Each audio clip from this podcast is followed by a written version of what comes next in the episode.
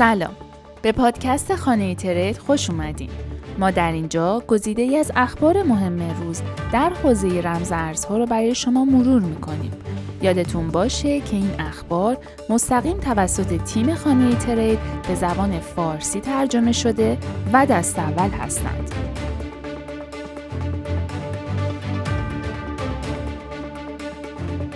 اخبار روز دوشنبه 9 اسفند 1400 Tribal Credit پلتفرم پرداخت سازمانی مبتنی بر کریپتو به منظور توسعه بیشتر فعالیت خود برای سازمانهای کوچک و متوسط در سراسر آمریکای لاتین با شرکت ویسا همکاری کرد.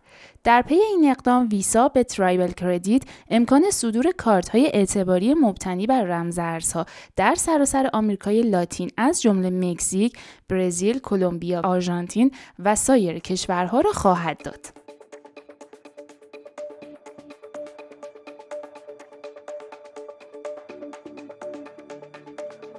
ایبی قصد دارد تا اواخر ماه مارچ از پرداخت با استفاده از رمزارزها پشتیبانی کند. مدیرعامل ایبی جیمی یانون اعلام کرد که این اقدام به منظور توسعه و جذب مشتریان جوانتر به این پلتفرم انجام شده است.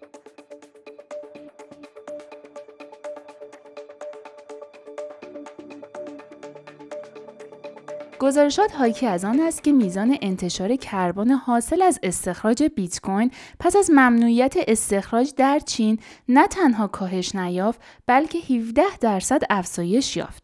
همچنین مصرف برق مبتنی بر سوخت زغال سنگ برای فعالیت ماینرها در قزاقستان کربن بیشتری نسبت به چین منتشر می کند که این امر منجر به گرمای بیشتر زمین خواهد شد.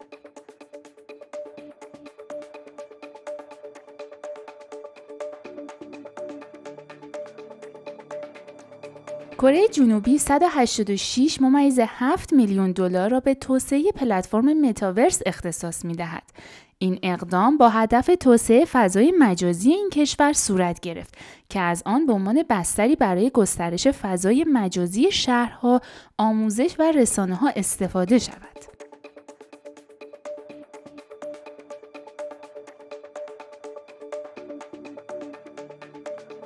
گزارشات حاکی از آن است که تعداد آدرس های با موجودی غیر صفر بیت کوین به بالاترین حد خود رسید که نشان از احساسات مثبت بازار می باشد. بر اساس داده های درون زنجیره گلسنود مقدار عرضه در گردش بیت کوین به بالاترین حد چهار ساله خود یعنی کمی بیش از 2.8 میلیون کوین رسیده است. آخرین افزایش ناگهانی عرضه بیت کوین در 3 تا 5 سال اخیر منجر به روند سعودی در سال 2018 شده بود.